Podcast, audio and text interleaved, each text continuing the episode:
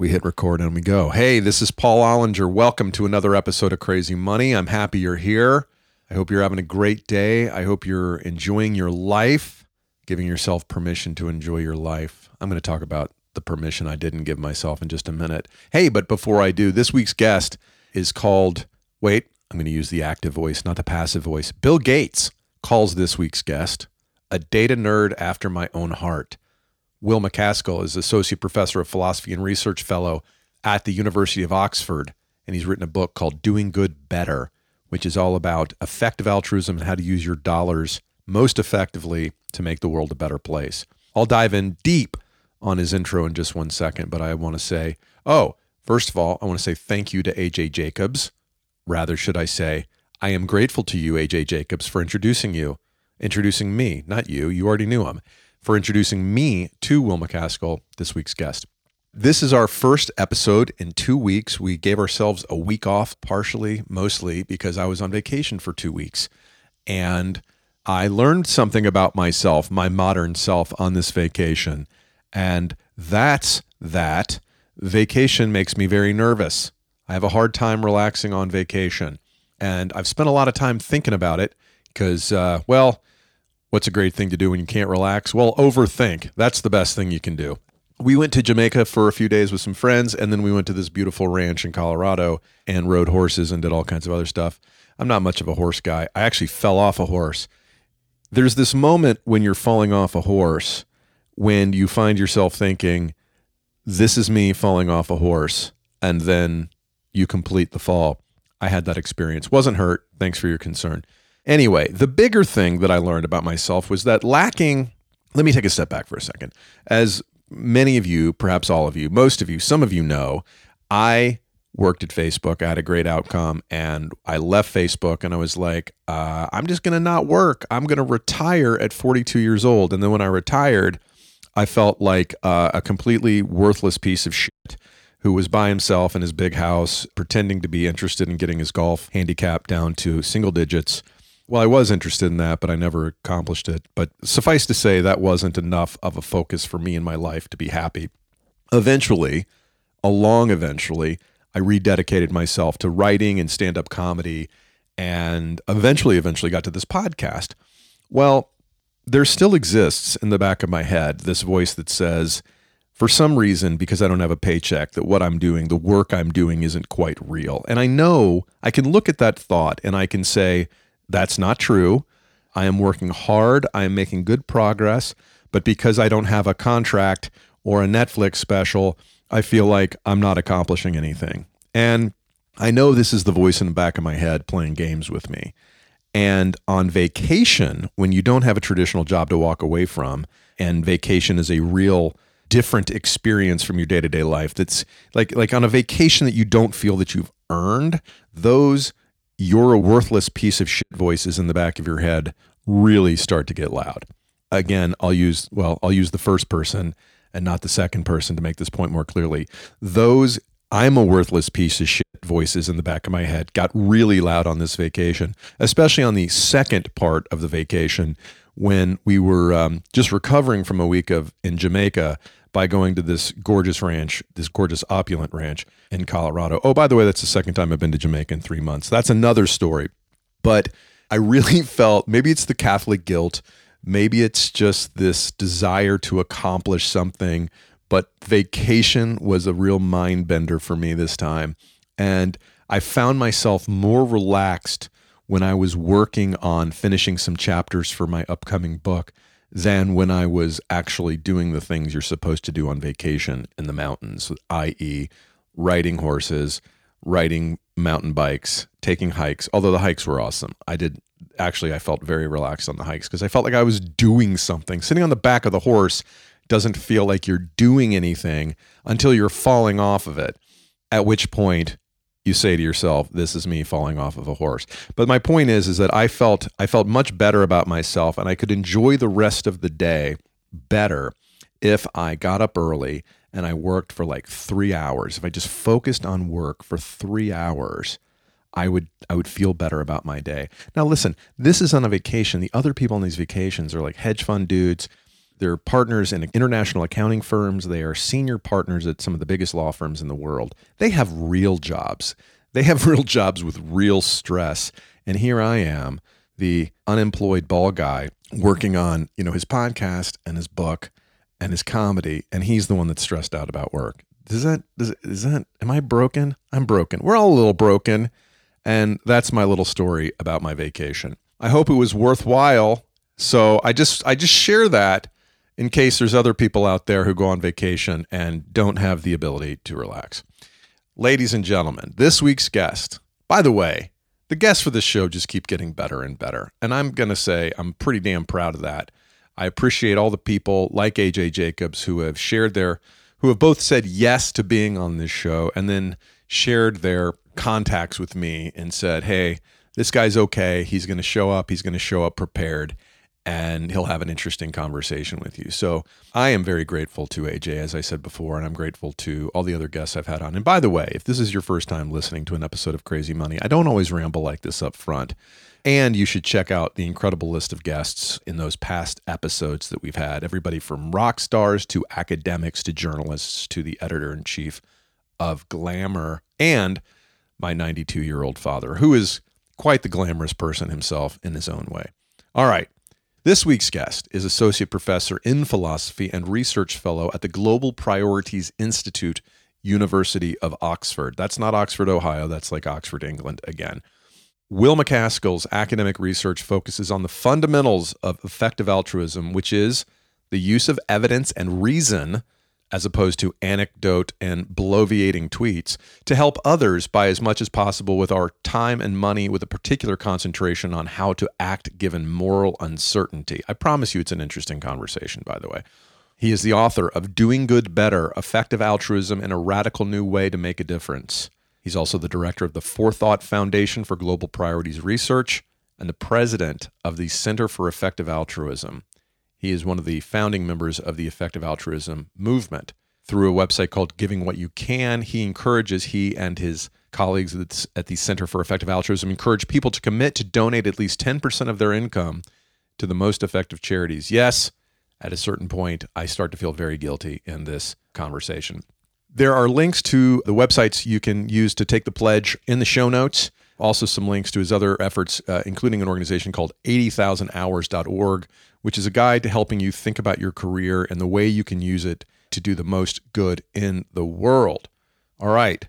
In this conversation, we discuss everything from disease to factory farming to nuclear annihilation, which, by the way, is still on the table. It didn't stop after uh, Gorbachev like softened Russia up. In fact, it might be back and like back better than ever. Not just because Stranger Things is back on the TV. Anyway, Thanks for joining us. Enjoy this conversation with Dr. Will MacAskill. The things you probably have heard most about, things like prostate cancer and breast cancer and other cancers, or other things that affect people in rich countries. Um, that's why you've heard about them. And for the same reason, they get tons of funding. I mean, even just looking within cancers, prostate cancer, per kind of unit of harm it does in terms of the scale of the problem, it gets 50 times more funding than stomach cancer does is it more tragic for someone to die of prostate cancer than stomach cancer? No, it's like equally tragic. And so, why is it the case that prostate cancer gets 50 times as much funding per person that gets killed? Because the exam is so fun. My name is Paul Ollinger. I'm a stand up comedian with a background in the corporate world. I hit the lottery when I worked at a small company called Facebook. I'm fascinated with money, why we're so obsessed with it, and how it makes us happy or not. Welcome to Crazy Money. Hey, Will MacAskill, thank you for joining us on Crazy Money today. It's great to be on. Thank you for having me. Will, your most recent book about effective altruism, which I'll have you define in a moment, but your book is titled Doing Good Better. I was hoping it would be called Doing Good Well, but that could be too confusing. But define, if you will, define good. What does good mean? So, yeah, the account of good I have in the book is how many people you affect and by how much. And if it's good, then how many people you affect positively. So if I affect you, by how much am I making your life better? Where that could be by extending your life or by increasing the quality of life while you are alive. And I want to look at that, but look at that for every single person I affect. And so the total impact or I have or the total amount of good I do is everyone I affect multiplied by the amount by which I affect them in a good way. So, over the course of your lifetime, you could affect many different people in many different ways. How do you measure good or progress there too? Yeah, so obviously measuring good is difficult, but it's not impossible. Uh, so, one way, which I talk about a lot in the book, is health economists use this metric that they call a quality adjusted life year, which is a way of comparing different health programs. So, if I look at two different health programs I could run out, I can look at how big an impact do I have in terms of how many quality adjusted life years do I give people, which measures by how many years am I extending people's lives. So if I save your life, but then you get hit by a bus five minutes later, I haven't really helped you very much. Whereas if I save your life and then, you know, 30 years later you die of old age, that's, you know, a much larger benefit. But the second way I can help you is by improving your quality of life. So if you are going to be disabled or have chronic pain or depression, I can make your life go better by uh, working on those things, treating those things, even if it means that you don't live any longer, but you just have a happier, more fulfilling life while you are alive. And that's the kind of metric for health um, measures. But in principle, we can do this for anything.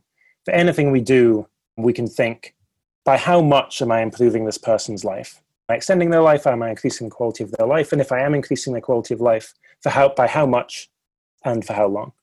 This is all part of your work in a space called effective altruism. Can you talk a little bit about what that means to you? Right. So, effective altruism is the idea of trying to figure out, with our scarce time and scarce money, how can we use that time or money to do as much as possible to help other people? So, if we have this aim, I want to do as much good as possible, what are the things we should focus on? What causes? What charities should we give to? What careers should we pursue? And effective altruism is about trying to figure that out and then taking action on the basis of what we find. So there's finite resources in the world and almost infinite need. Basically, and you yeah. want to try to figure out how to allocate those resources most efficiently. That's exactly right. Okay, so let's say I have $100,000 to give to charity only because that makes math easy, right? Yeah. You're a super smart guy. I'm a professor at Oxford. I'm going to make it real simple. What questions should I ask myself to ensure that I'm investing this as efficiently and wisely as I could do so? It's a great question. So, the first thing to really think about is what cause you're focusing on. So, most people, when they pick a cause, tend to just focus on something they're personally passionate about or have a personal connection to. And that's super admirable and great, but it's unlikely to be the way to have the biggest positive impact because, you know, not many people I know suffer from malaria, for example. but it's like this huge problem. Half a million people a year die every year of malaria.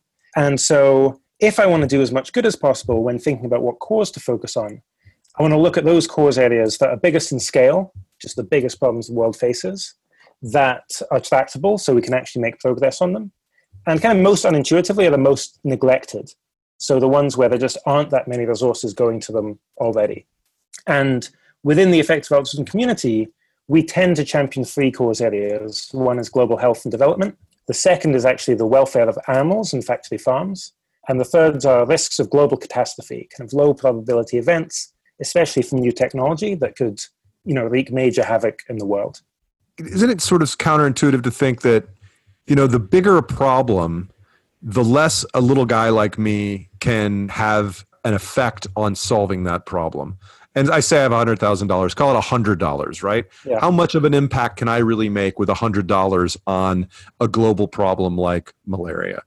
Yeah, well, I think it just scales proportionally. So I think if you have hundred thousand dollars, maybe you can do about a thousand times as much as if you have hundred dollars. Sure. And the way I think we should think about all of these problems. So global health and development is a huge problem.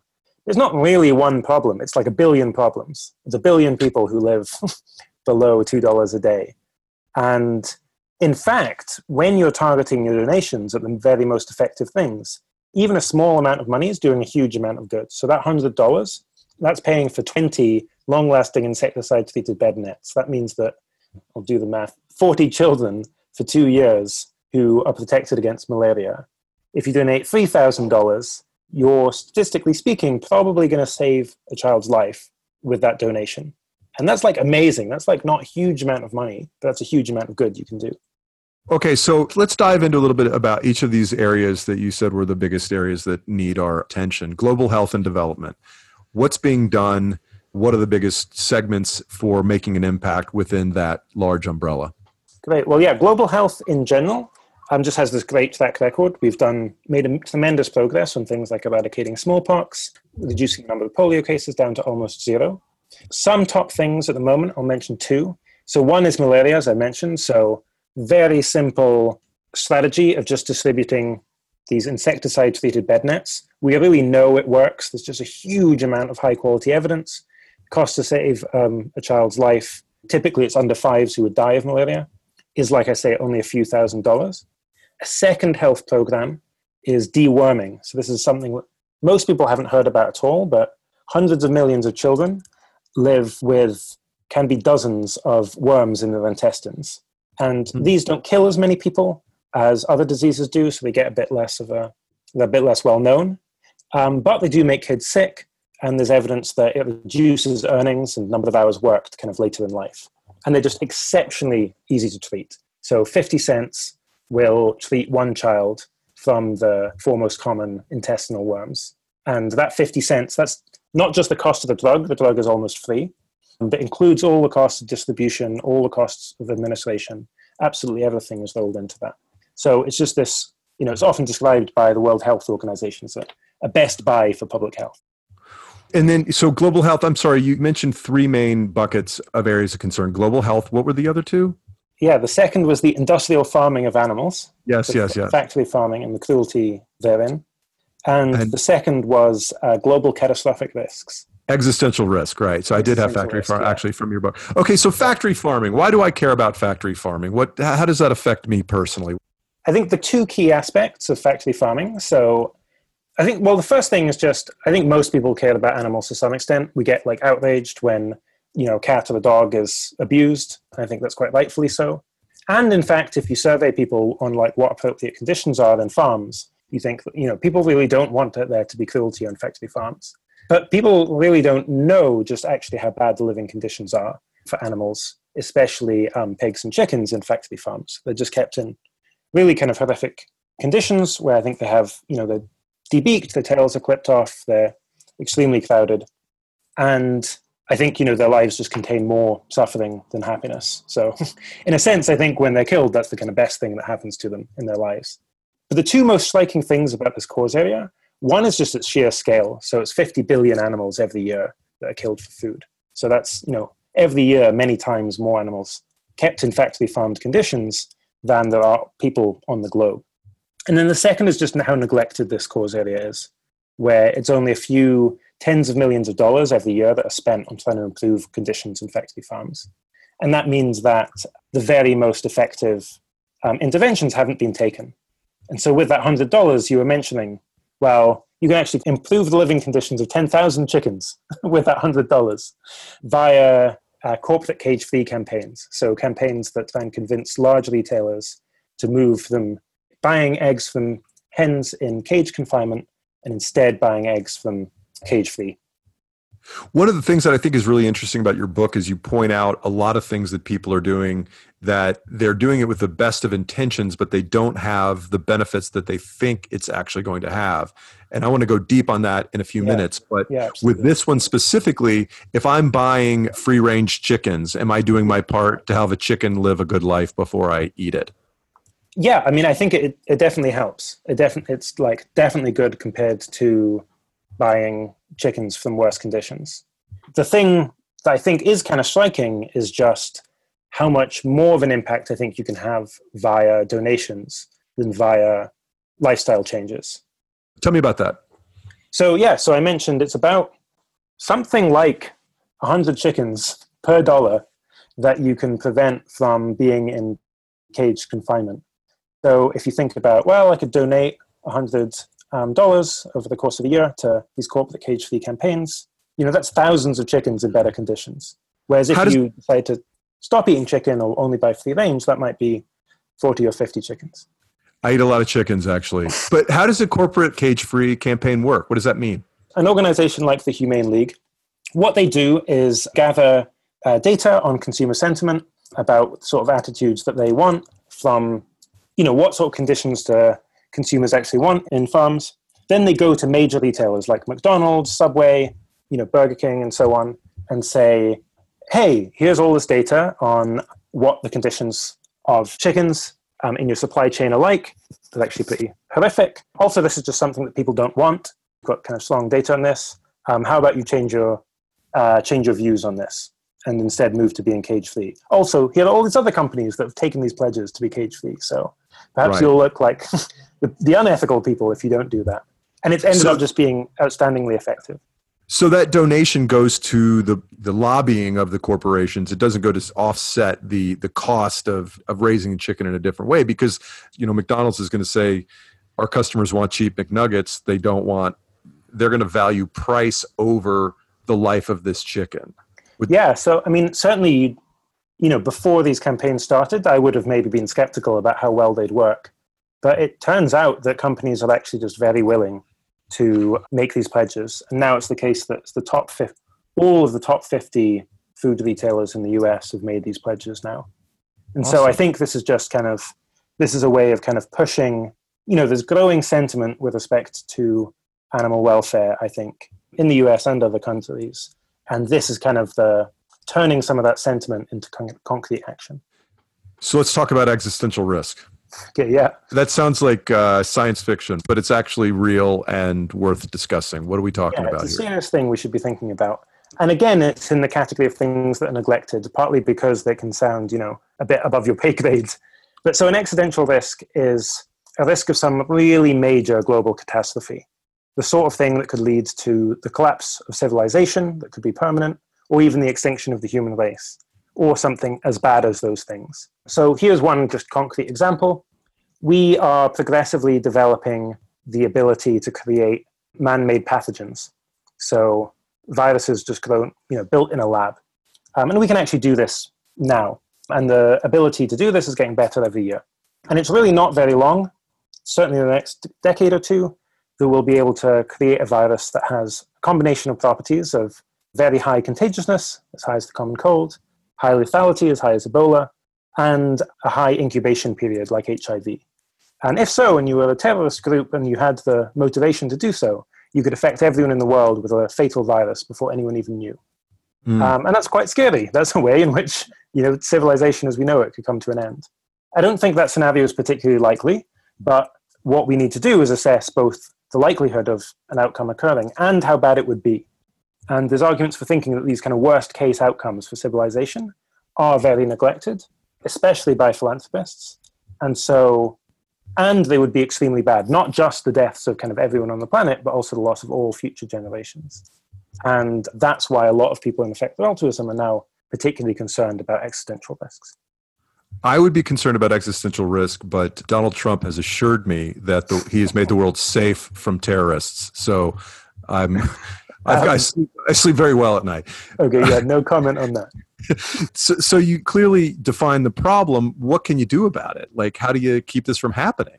Yeah, well, I think um, there's various organizations you can fund as well, and these tend to be, you know, less like distributing bed nets or engaging kind of activism, and more along the lines of research and uh, policy advice. So, one kind of historical case study that really inspires me is funding of the Brookings Institution led to, in the uh, late 1980s, uh, led to the Nunn-Lugar Act, which was a kind of more cooperative relation between the US and USSR, actually led to the deactivation of over 6,000 nuclear weapons. Um, and that was as a result of philanthropic funding. Wow. So, and that's, you know, made the world considerably safer. The sort of things we can do now, you know, one example is the Center for Health governance at Johns Hopkins University, which does policy advice uh, or in order to like help the U.S. government address some of these kind of worst case risks from uh, bioterrorism or even kind of natural pandemics. You can also fund research into things like broad spectrum antivirals, broad spectrum kind of vaccines, so that if some of these worst case outcomes did arise, this is in the kind of biological um, the case of biorisk, we would have like much better protections against them. And this sort of work would also help against pathogens like natural pandemics too, which is an additional important bonus. Okay, so you're talking about problems that are again gigantic, and I have a hundred dollars, or even if I have a hundred thousand dollars should I divide my pool into three and pick a charity in each of these, or what's your advice to the individual donor? Yeah, honestly, my advice is to, if you're happy to do it, to pick the best thing and fund that. And the reason is, you know, if you decide, you know, you reflect and you decide that one particular charity is the most cost effective, is going to do the most good, well, if it does the most good with the first $10, it'll probably also do the most good with the second $10 you could give it, and the third $10, all the way up to the whole kind of $100. And then you also save on the kind of additional administrative costs that charities would bear by, you know, multiple charities having to process smaller donations. No risk of overfunding any of these charities with my paltry $100 if you're a billionaire, if you're Bill Gates, things change a lot.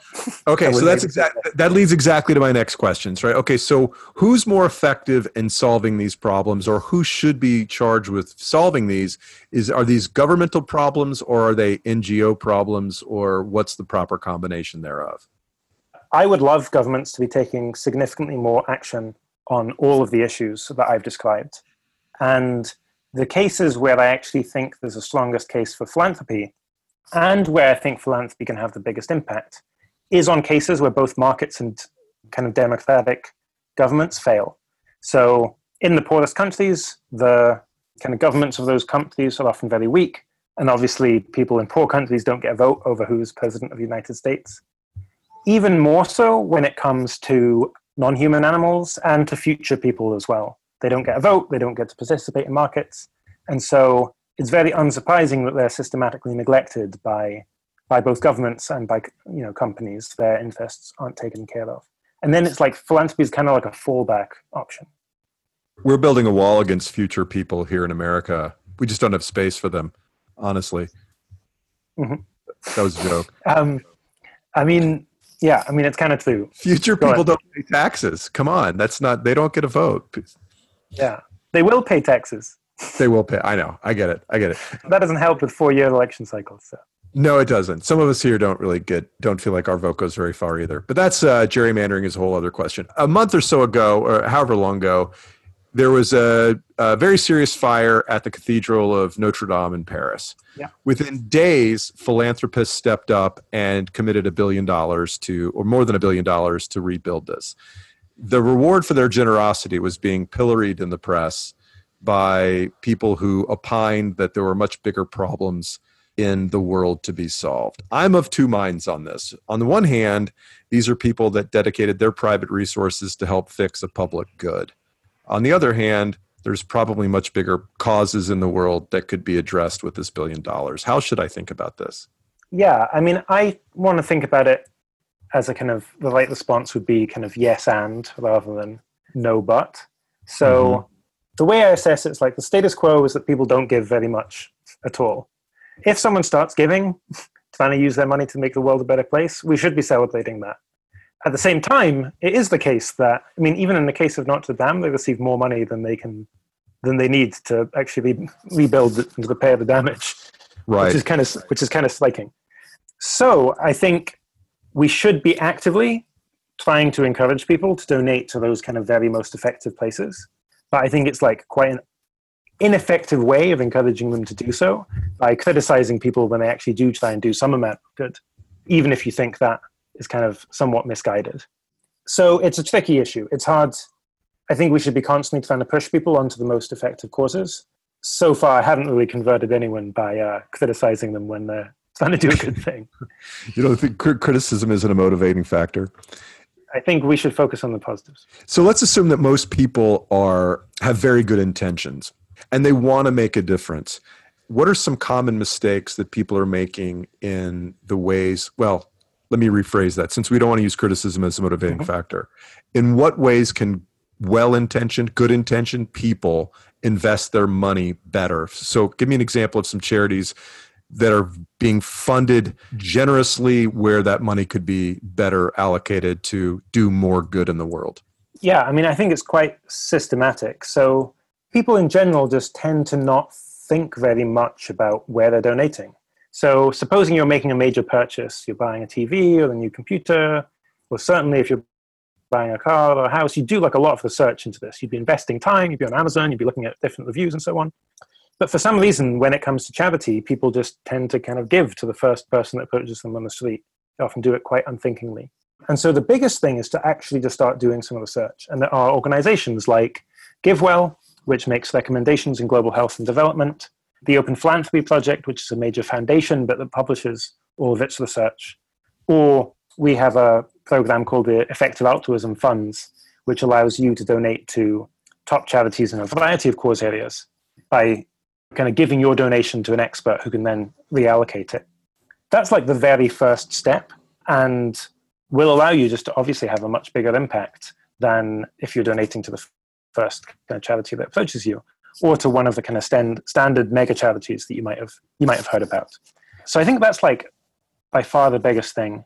A second thing I would say is just in terms of different ways of trying to do good, whether that's kind of people often see just many different things as high impact, like you can change your lifestyle, change ethical consumption, you can donate, you could volunteer, and so on. It seems to me like the biggest ways of having an impact are generally via your donations, and then if you're willing to do so, via your career too.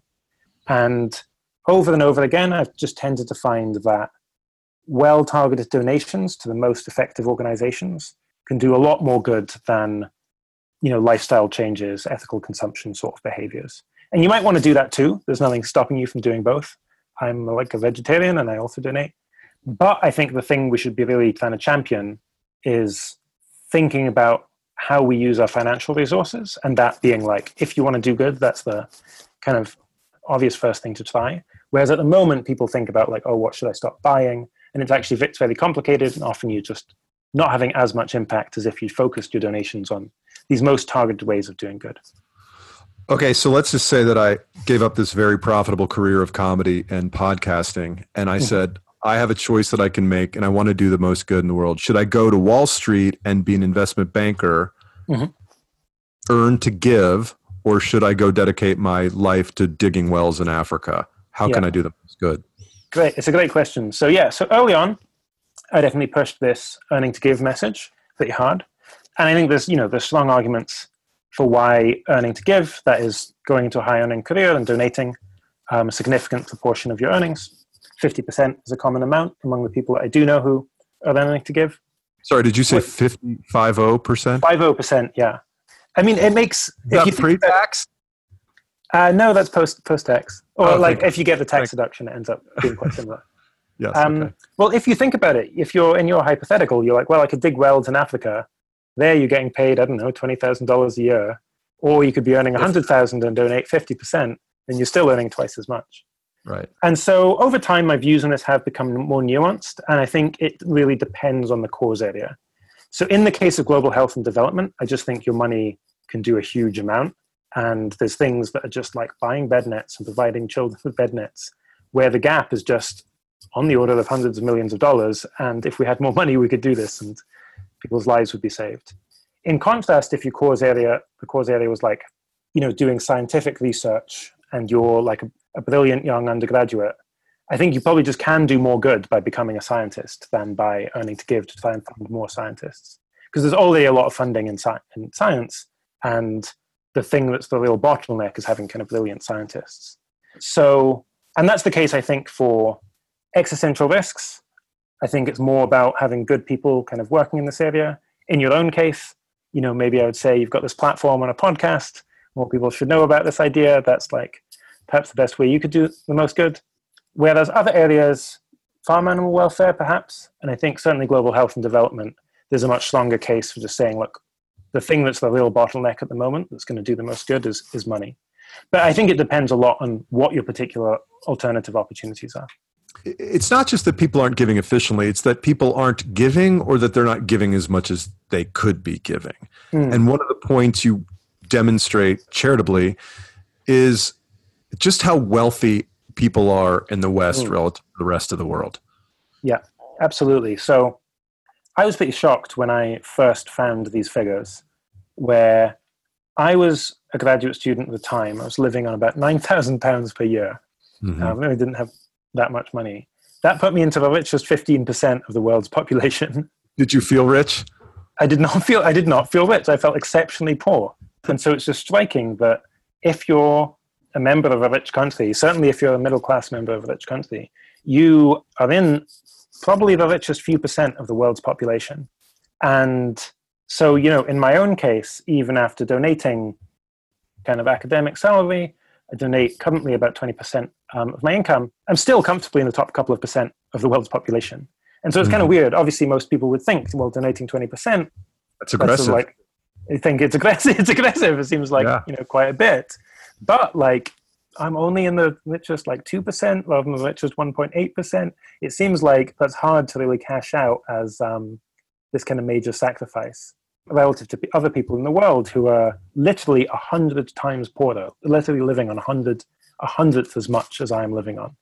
And I think this is just a fact that's among the most important facts in the world today, and that's very poorly known, very poorly understood. Because these numbers also they take into account the fact that money goes further overseas. So it's real dollars as opposed yeah. to yeah. Okay. Yeah, so I mean, a dollar in in the developing world goes much further than it does in New York City or London, for example, right? Yeah, yeah, exactly. You compare several different organizations that do different things and say, okay, well, which of these places should you should you direct your giving toward if you want to do the most good? And one of the things that was interesting to me is that direct payments to people in the developing world is one of the most efficient ways to give. So if I could take let's even, you know, 1% of my income and give it to somebody in the developing world, how does that improve their life relative to the sacrifice I make uh, on my end? Yeah, so in the book, I call this the, the hundredfold multiplier. Um, mm-hmm. And it takes two facts. One is this fact that if you're about an average earner in the US, you're in financial terms 100 times richer than the poorest people in the world, the poorest 700 million people. Take that fact, combine it with a second fact, which is about the relationship between money and happiness. And so money does help buy you happiness, but the amount by which it buys you happiness decreases very rapidly. So mm-hmm. a doubling of your income buys about the same much, uh, buys about the same amount of additional well-being. Put those two things together, it means that if you take some proportion of your income and give it to the poorest people in the world, you're doing a hundred times as much to benefit those people as you would have done to benefit yourself. So their marginal utility is massive, and my marginal cost is teeny tiny. Yeah, exactly. So think about it like you would reduce your income by 1%, you'd increase the income of 100 people by 1%, and so you do 100 times as much good. So I'm giving up a new flat screen TV and they're eating. Exactly. Another. Exactly. Yeah. I mean, honestly, I think the relationship between money and well being is, I think I'm like understating the case um, in the assumption because exactly as you described, the thing, you know, I donate. I think I'm like literally no less happy as a result. Perhaps I'm Are even you- more happy because I get like the, you know, yeah, the personal rewards of the warm glow of donating. Because you get to feel superior to everybody else. Is that, is that that's, that's what I'm aiming for with this whole thing. it's like There's the point of my life, and just no one, yeah, no one has yet learned. So does it make you happier to give 20% does do you feel satisfaction? Do you feel a connection to to the money that you're giving away? Yeah absolutely. And i think especially in you know like because everyone goes through times in life including me of just feeling quite down feeling unmotivated feeling i don't know you can you know it's easy to feel worthless and even in those times you can think well i'm doing one thing like even if I'm not achieving anything with my life at the moment, like some kid is eating, some kid is not dying of a horrific tropical disease, um, just in virtue of me like doing my job and like being able to donate this. And that's like that's pretty motivating, yeah. So, so you kind of uh, refer to a Schindler type of attitude here, yeah. and at a certain point, can you can you walk around and you live your life and not think about the latte or the flat white you're buying in terms of what that could do for somebody in the developing world? Yeah, I mean, this is a great question, and it's definitely is something I've struggled with, where you can get into this mindset where suddenly, yeah, absolutely, every single decision you make. I used to like, used to spend twenty minutes deciding what box of cornflakes to buy. can I, you know, can I justify the like, the kind of nicer cornflakes? that's a really bad path to go down. And so the thing that I recommend is just, you know, you take some time out from your normal life Perhaps it's like a weekend that you spend thinking about this. Perhaps it's a bit longer. And you think just like, well, what level am I comfortable with? What am I happy? You know, what's the kind of balance between, you know, my own life and altruism that I'm happy to strike? And that's just going to vary for everyone. Like everyone's in a different circumstance. I'm in like, my life's just really good. I, I'm able to perhaps make a larger financial sacrifice than other people who are in more difficult life circumstances. You figure that out for yourself. You make that commitment and maybe that's 1%, maybe that's 10%, maybe it's more. And then you live by that and you're like, I've made my decision now. I have my two buckets. I've got my altruism bucket, I've got my life bucket. And I'm, I think of these as two different worlds. And that can be hard to like implement in practice, but it's definitely the way I, I would encourage everyone to try and think about it. Well, on the one hand, we probably all should be more uncomfortable and thinking about how hmm. fortunate mm. we are. And on the other hand, you got to get to work every day without being yeah paralyzed, exactly right exactly yeah so what do you do with your 20% where does that money go so historically i've tended to give to these um, top development charities. Recently over time i've gotten more and more convinced by the arguments that we're really neglecting the very long run and very neglecting these low probability events of extremely uh, extremely bad outcomes. So the area I'd be most inclined to give to now is is part of so one of my organizations, the Center for Effective Altruism, has these effective altruism funds where if I say, look, I just really care about the very long term future, then and I, I'm worried about existential risks, I can donate to this fund and then people can say, okay, we've got you know two million dollars in the fund.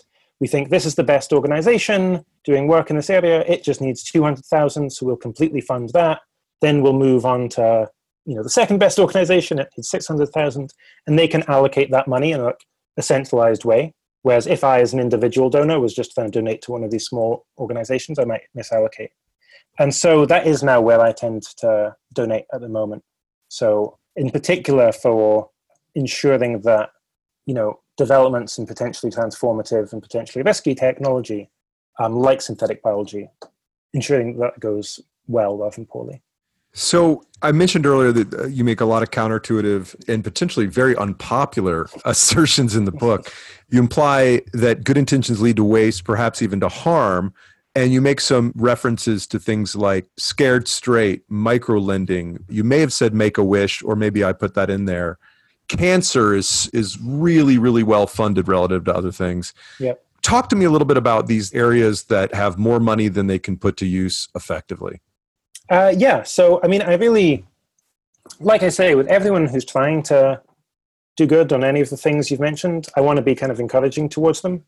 In mm-hmm. general, you know, most attempts to do good, very few of them I think do harm, but some do. You mentioned Scared Straight. Um, that's a program that sends juvenile kids to jail for a few hours to try and scare them out of a life of crime. That increases crime rates. We should not be doing that. um, it's awful that we continue to do so. But yeah, but one of the things that ends up being unintuitive is this idea of neglectedness, this idea of trying to focus your efforts on things that aren't already getting as much attention. Because the things you probably have heard most about are things like prostate cancer and breast cancer and other cancers or other things that affect people in rich countries. And that's why you've heard about them. And for the same reason, they get tons of funding. I mean, even just looking within cancers, I think this figure is right, is that prostate cancer, per kind of unit of harm it does in terms of the scale of the problem, it gets 50 times more funding than stomach cancer does. Mm. And now, is it more tragic for someone to die of prostate cancer than stomach cancer? No, it's like equally tragic. And so, why is it the case that prostate cancer gets 50 times as much funding per you know person that gets killed? Because the exam is so fun. Because the exam is fun. Um, but no, I think it is in part because of a, uh, you know, it's got a, there's a gender identity to it, and ah. um, we have campaign we have campaigns around that. Or there's just various psychological reasons where some conditions are, are more salient than others. But then, what's just looking within cancers when we look at things like poor people in poor countries, or animals in cages in factory farms, or let alone people who don't even exist yet, they're extremely out of sight and out of mind. And that both explains why it's kind of unintuitive to focus on them sometimes, but also why it's so impactful if you do. So you mentioned a couple of other things like disaster relief. Yeah. More fun. Why does disaster relief get so much funding relative to its actual needs? Again, this is just a, a kind of quirk of human psychology is that there's an earthquake and you know several thousand people die perhaps and that's news that makes the front page and that's regarded as very salient whereas the 5000 people that died of malaria today for some reason that doesn't get classed as a catastrophe as a natural disaster but it is. It's just ongoing. Wow. and so we become inured to ongoing natural disasters whereas if something's new then it becomes newsworthy funding kind of pours in. So i would rather what i don't want to do is decrease the amount of empathy and people con- concern people feel for natural disasters. What i do want it to do is elevate the amount of concern people feel for ongoing natural disasters Fair enough. Now, I have been the last couple years putting a lot of work into anti-sweatshop campaigns. I've been buying fair trade coffee and reducing my carbon im- impact by buying locally produced goods. And you told me I've been wasting my time. yeah i mean in those cases i'm going to kind of kind of stand by that uh, i'm glad you've been following my book to the letter so yeah we'll go through the kind of examples one by one so buying locally produced goods it's often the case that this does not have is not actually a good way of reducing your carbon footprint one example is like you know i live in the uk do you want to buy tomatoes that were grown in the uk or tomatoes that were grown in spain well, there is an environmental cost to move tomatoes from Spain to the UK, but it's also just much easier to grow them in Spain. And so the Uh-huh. environmental costs of growing them are much less. So perhaps they have to use fewer fertilizers and uh, herbicides. Yeah, or fewer great green. Yeah, greenhouses are the big thing. You can just you have a longer kind of outdoor growing season in warmer countries. Mm-hmm. And this is just you know it's just one example, but it is one of the challenges of kind of consumer activism in the sense of changing what you buy. It's just it's it's very non-targeted. It's very hard for the consumer to know and to be well informed about like what the things that are having an impact versus what things aren't. So you mentioned kind of sweatshops too, and there were some big campaigns to you know buy again locally produced goods, buy American rather than buy international. And it is the case that like these jobs that we're talking about are like really unpleasant jobs. They're really horrific. But that doesn't mean that like buying from American products and making poor people better off. In fact, they're making them worse off because people are working in these jobs because they're the best source of employment they have. And Mhm. for a developing country, this is definitely true for the US, true for the UK, true for South Korea, that's moved very rapidly from being a poor to a rich country, is you have a period of industrialization. You're moving from even worse farming jobs or unemployment to a kind of industrialized economy, which does have what by our standards are unpleasant working conditions and in absolute terms are. But that's the path to having a developed, um, successful country like South Korea is today. It seems like some of these things that you know we took for granted five years ago or ten years ago, we're we're now changing our thinking on. How do you see effective altruism evolving over the next decade? Yeah, so it's definitely evolved a lot so far. Where the two ways in which it's evolved, for sure, are less emphasis on donations and earning to give, more emphasis on people working in areas of research, policy, or social entrepreneurship as well. And secondly, on the causes that it's focused on, um, where increasing attention on this issue of existential risks.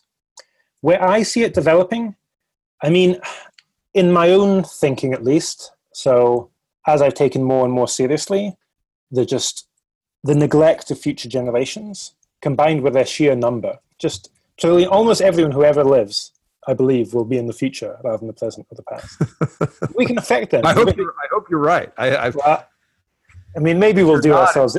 Yeah, exactly. Maybe we'll do ourselves in beforehand, but we have, you know, we have control over that. If so, what should we do about that? What are the best things that we can do?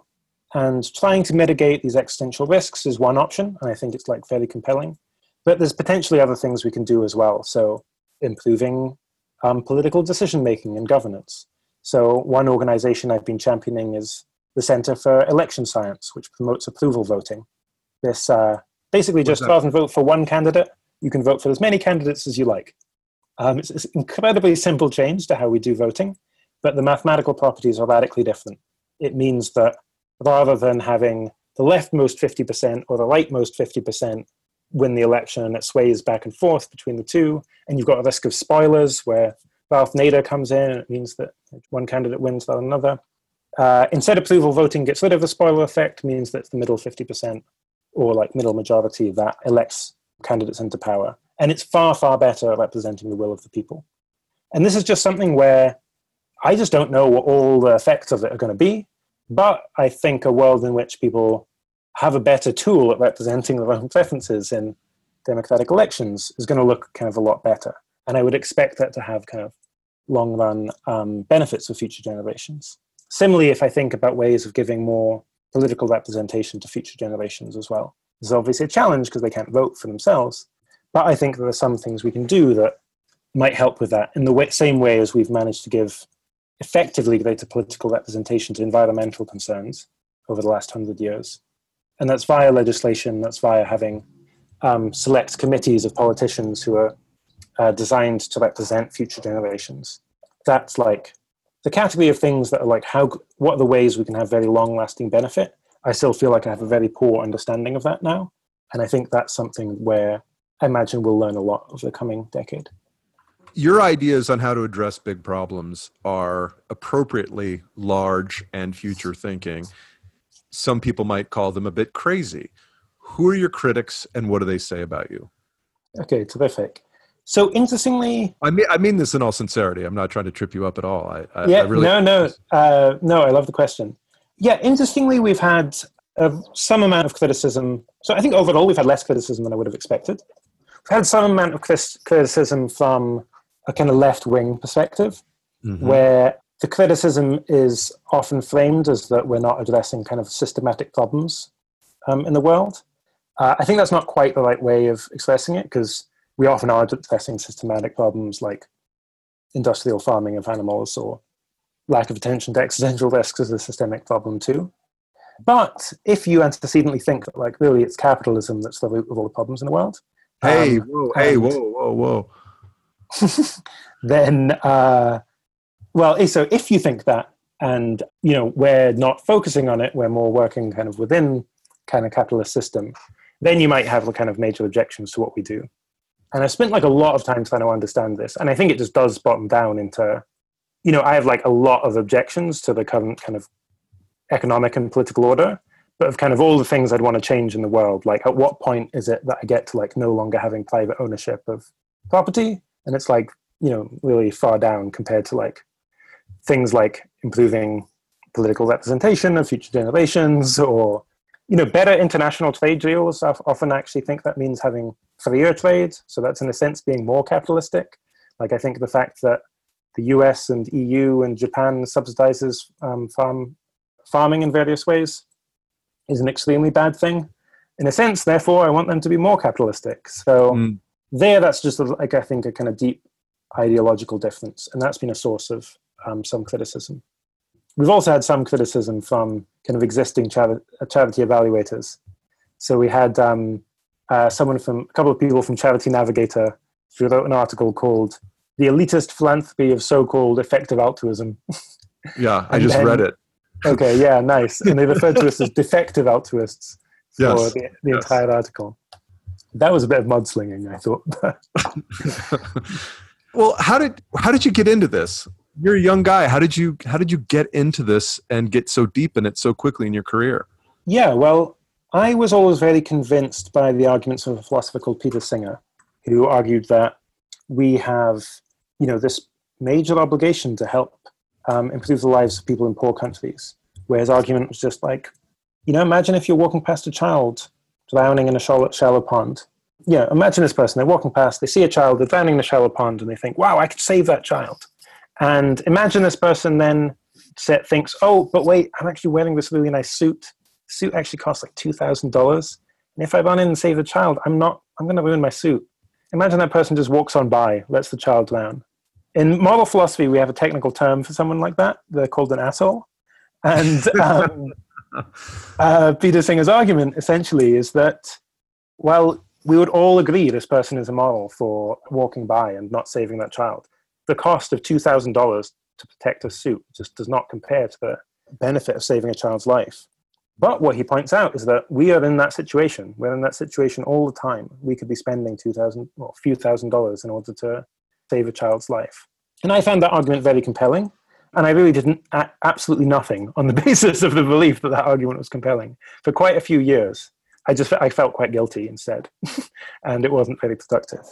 Um, but that changed when I met another uh, philosophy graduate student at the time called Toby Ord, who had also taken these ideas very seriously, but had made a commitment to give away. He planned most of his income over the course of his life on this basis, and had started doing research into, you know, what organizations were going to have the biggest impact with his donations. And for me, just as soon as I had that kind of tribe of two people, that one other person who I could, you know, connect with and make me feel a little bit less like an alien for my beliefs, that was kind of just what I needed to actually start taking action on this. And so then in 2009, I set up an organization called Giving What We Can, which encouraged people to give at least 10% of their income to the most effective charities and was doing research to try and recommend what charities are most effective. Mm-hmm. Peter Singer, he wrote "The Most Good You Can Do." Is that? That's right. Yeah, another, another book on effective altruism. Yeah. And does Toby written a book that we can point people to? Uh, Toby has a book that will come out in February 2020, I believe, on existential risk. In fact. Oh, cool. We'll look yeah. for that. So you talk about okay. I think some people think I'm probably guilty of thinking this too. Well, let me take a step back. I remember reading probably a 19 years ago some mm-hmm. criticism of Bill Gates. It might have even been from Ted Turner, who had just committed a billion dollars to the United Nations. And I think he was kind of prodding Bill Gates to step up and do more philanthropically. And I think Bill's attitude, I call him Bill because, you know, we're tight. You that his, I take it, yeah. Totally. So his attitude was I'm running this company, I'll get to my philanthropic efforts yeah. and get to them he has in a huge way. Yeah. Some people think, I think, I think, and I, we, my wife and I, we give away a pretty meaningful amount of money. We could certainly be doing more, but I kind of think like, well, let me get through the requirements of life. Let me get my kids off to college, and then you know maybe when I'm 70, I'll mm-hmm. start thinking about what to do with my charity or what to do with my my resources in a more meaningful way. Is that the right way to think about it, or should we all be pushing ourselves to give away what we have now? I think it's a really tricky issue. Um, I think one major consideration is just will you actually donate at this later date? totally, totally. I swear. Well, I uh-huh. swear. Yeah. So it's, you know, it's very easy to have like lofty goals, um, yeah. and then obviously not follow through. Bill Gates, obviously an exception. Um, he really has um, kind of gone all in.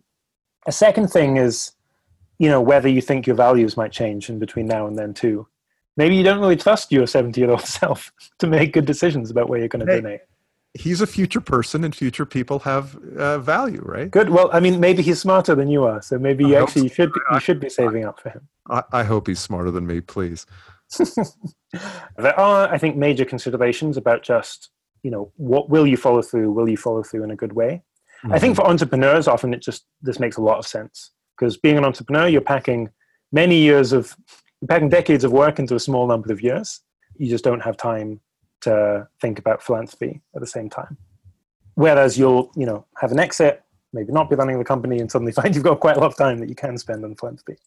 There are considerations either way when it comes to how much of an impact you can make. And I think, again, it depends on cause area, where I think when it comes to global health and development, I just think the world's getting richer over time the number of people who are living in extreme poverty is decreasing over time. The amount of money in terms of aid flows that are going to the poorest people is increasing over time. And also aid is just getting smarter as well. So we're getting better at focusing on the most effective, most effective programs. So with respect to global health and development, I expect us to the best opportunities to be worse in you know 20, 30 years than they are today. And so that would motivate quite strongly donating now rather than donating later if you're thinking about these very long run aims, because I think we're still at such a nascent stage of under, of understanding about you know how to do good from a long term perspective, there's more of a case for you know more of a case for delay there. It might be the case that you don't actually feel very uncertain. Maybe you think, look, climate change is just you know clearly the best way of um, well, mitigating climate change is clearly the best way of improving long run outcomes in which case, in the case of climate change, you know, every year of de- delay is like really quite meaningful. So again, that would be a reason for going kind of sooner. but if you just think we're going to learn a lot about the relevant area, that can be a significant reason for delay. But for people who want to make a difference, there's no time like now, and it's never been there's never been better information at our disposal to invest those dollars as wisely. Yeah, my advice in general would be for people to be giving now because I think it's just it's you know it's good to build up a habit. it's easy to have aims about what you'll do in 20 years and not follow through, and often it is the case that the best opportunities are drying up. Hey, before we finish up, Mike, is there anything you wanted to ask before we before we let Will go? If I could ask something, it would be about the how do you sell this to the common person who's just going not common, but the person who's just going to brush over it as hippy dippy, give your money away. What is the sell to, to people to enrich their lives? And you brought it up earlier about being a little bit happier. And I wonder for you, what do you feel when you're when you give money away like how does it enrich your life how does it make it feel like it's being worthwhile and how would you sell that to people in a in a very uh, understandable layman term yeah i mean i do think that people's attitudes to giving you know you would naturally think oh i give some percentage of my income this is a sacrifice i really don't think it is i think most people want you know imagine yourself on your deathbed and you think oh no, I like, you know, I spent all this money on this, you know, slightly more lavish house or fancier car or something. What a, wa- what a waste. You can imagine someone saying that. Can you imagine yourself on your deathbed saying, oh, well, I, I spent all this money and I saved a dozen children's lives. What a waste. I really just don't think you can imagine um, regretting yourself doing that. And I think we just do have an intrinsic motivation normally to try and make the world better. And I think what blocks people is, well, it just seems really complicated. It seems really hard. And I think often it is. But we've kind of done the hard work. We've made it easy. Like a few thousand dollars, you can save a child's life. This is absolutely amazing. This is something that you should like really feel um, very good about doing. And that's within the reach of, you know, anyone listening to this podcast. But you know, you know, donations over the course of their lives. I think the one challenge, well, there's many challenges, but one of the challenges is, hey, I'm going to write a check for however large it is, mm-hmm. regardless. It's like I can empirically understand that that money is going to be invested to save lives, but I'm not going to see it. On the other hand, if I build a gym at my high school, you know who's going to see that? My yeah. damn ex girlfriend and, the, and and the JV basketball coach who cut me. You know, and so there's so, this sort of lack of attachment or lack of visibility of that of the benefit that that money is actually going toward yeah well i think again this is where kind of different buckets come in so maybe you can have the bucket that's dedicated to personal consumption bucket that's dedicated to vindictiveness towards your exes um, and the satisfaction you gain from that and then you know another bucket as well dedicated to you know just trying to do as much good as possible and I think the sort of rewards you get from each of them are just quite different. And I think this is true empirically from the people I know. It just does like add one component to a jigsaw, to the jigsaw puzzle of a, a meaningful life. Um, to have the knowledge that you're actually just making a transformative impact in people's lives, even if you don't know who they are. Will, before we go, you've mentioned several different organizations. Are there a couple of places you want to point people to find out more about you and your work? yeah, so you should definitely check out effectivealtruism.org and sign up to the newsletter if you want to learn more. If you're interested in taking a 10% pledge to give, uh, go on to givingwhatwecan.org. And uh, if you're interested in just donating to high impact charities in health and development, um, givewell.org is excellent. And then finally, if you want to go the extra step and think about your career in terms of how you can do the most good, 80,000hours.org provides really in depth advice on using your career to have the maximum impact. I will say that giving what we can has givingwhatwecan.org has a very cool tool on there where you can put your income in and see just how fabulously wealthy you are relative to the rest of the world. So uh, go do that. Hey, Will, you've been very generous with your time today. Thank you for joining us. Thank you for the work that you do. We really appreciate you being a part of uh, interview today. Thanks so much for having me on. So that was Dr. Will MacAskill from the University of Oxford discussing effective altruism, his book, Doing Good Better. The link for the book is in the show notes. Go check it out. His book made me think, made me think about how much I'm giving and how I'm giving. And at the very least, it's thought provoking And maybe in the long run, it will actually change lots of people's behavior and we can eradicate some of the ills of mankind more quickly than we otherwise would have. If you want to see links to the Center for Effective Altruism, the 10% donating pledge, you can find that in the show notes also. You can also find a link to my website, paulollinger.com, where I have links to all my upcoming shows and to my new comedy EP, Alive on the Upper West Side, recorded in December 2018 at the West Side Comedy Club in New York City, near where I used to live. Used to run around in that neighborhood, had a lot of fun doing the comedy there. Ladies and gentlemen, if you like what we are doing, we being me and Michael Carano, editor, producer of Podcast Extraordinaire, do me a favor, take a moment to rate and review us on whatever app you're using to listen to us. Those ratings go a long way in helping our podcast surface to the top in searches and stuff like that. And I greatly appreciate it. Write some notes down. Email me at paulollinger at gmail.com with suggestions for upcoming guests, comments, questions, concerns, etc. I hope you have a wonderful rest of your day. Go make it a great one. Bye bye.